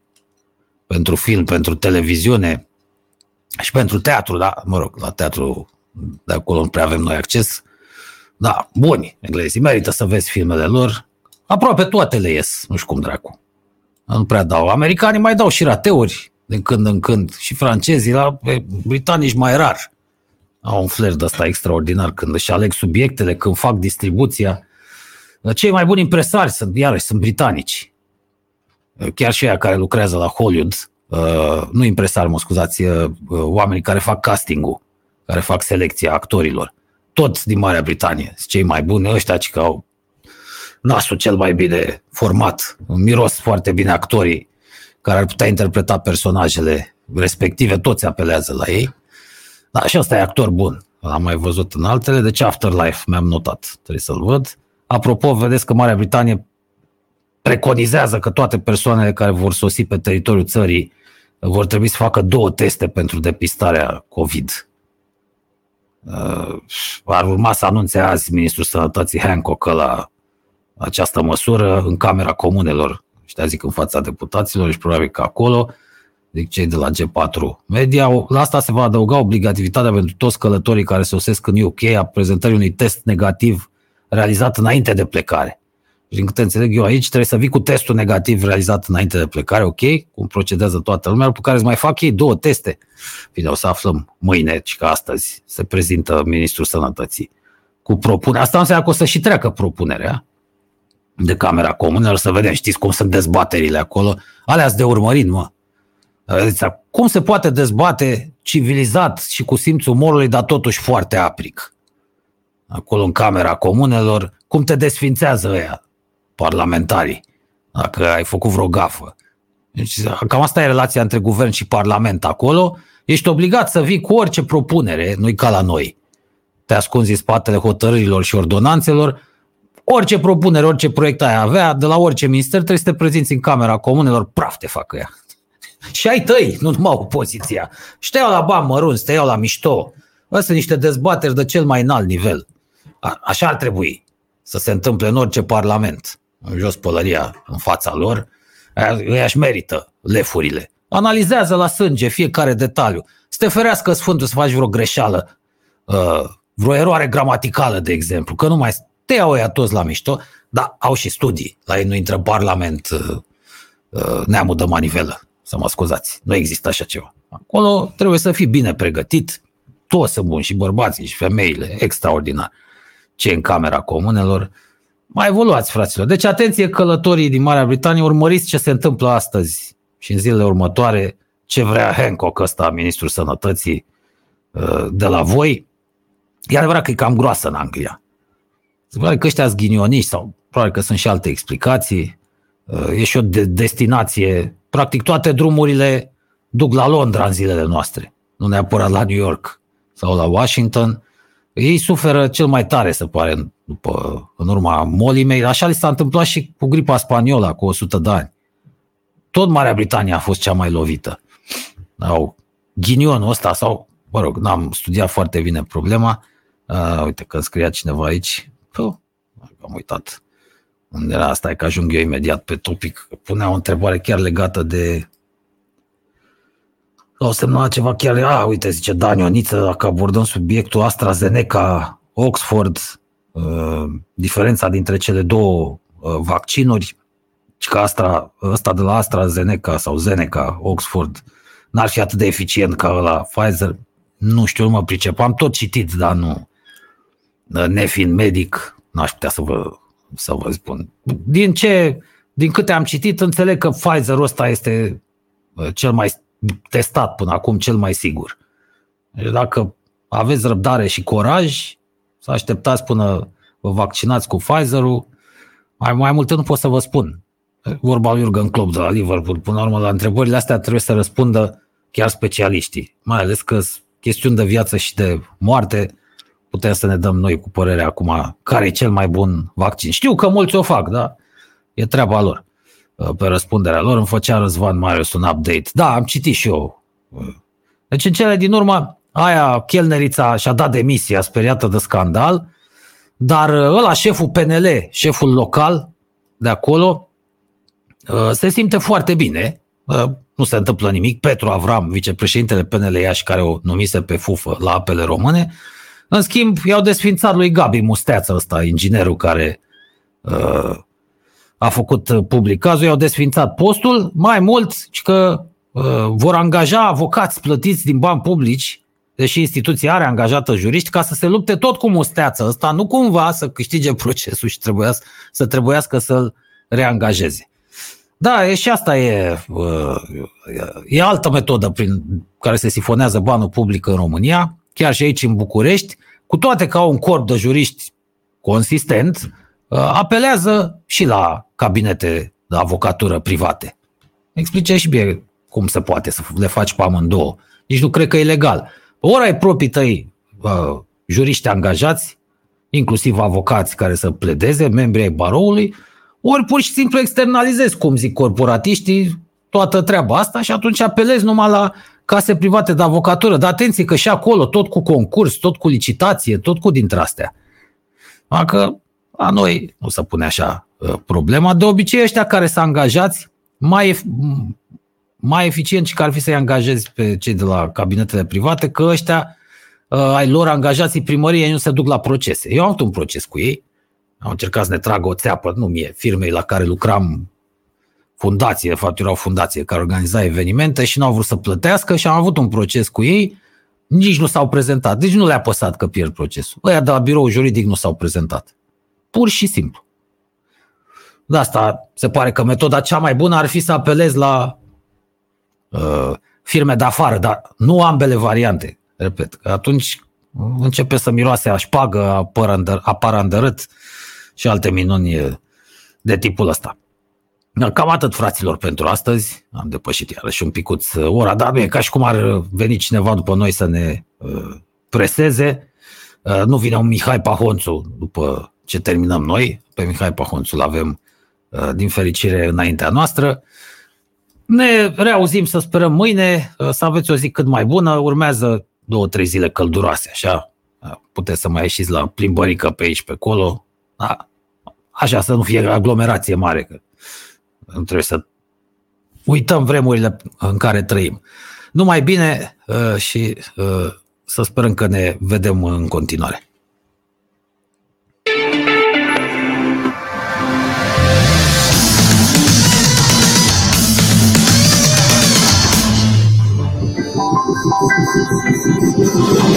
Hits the rock.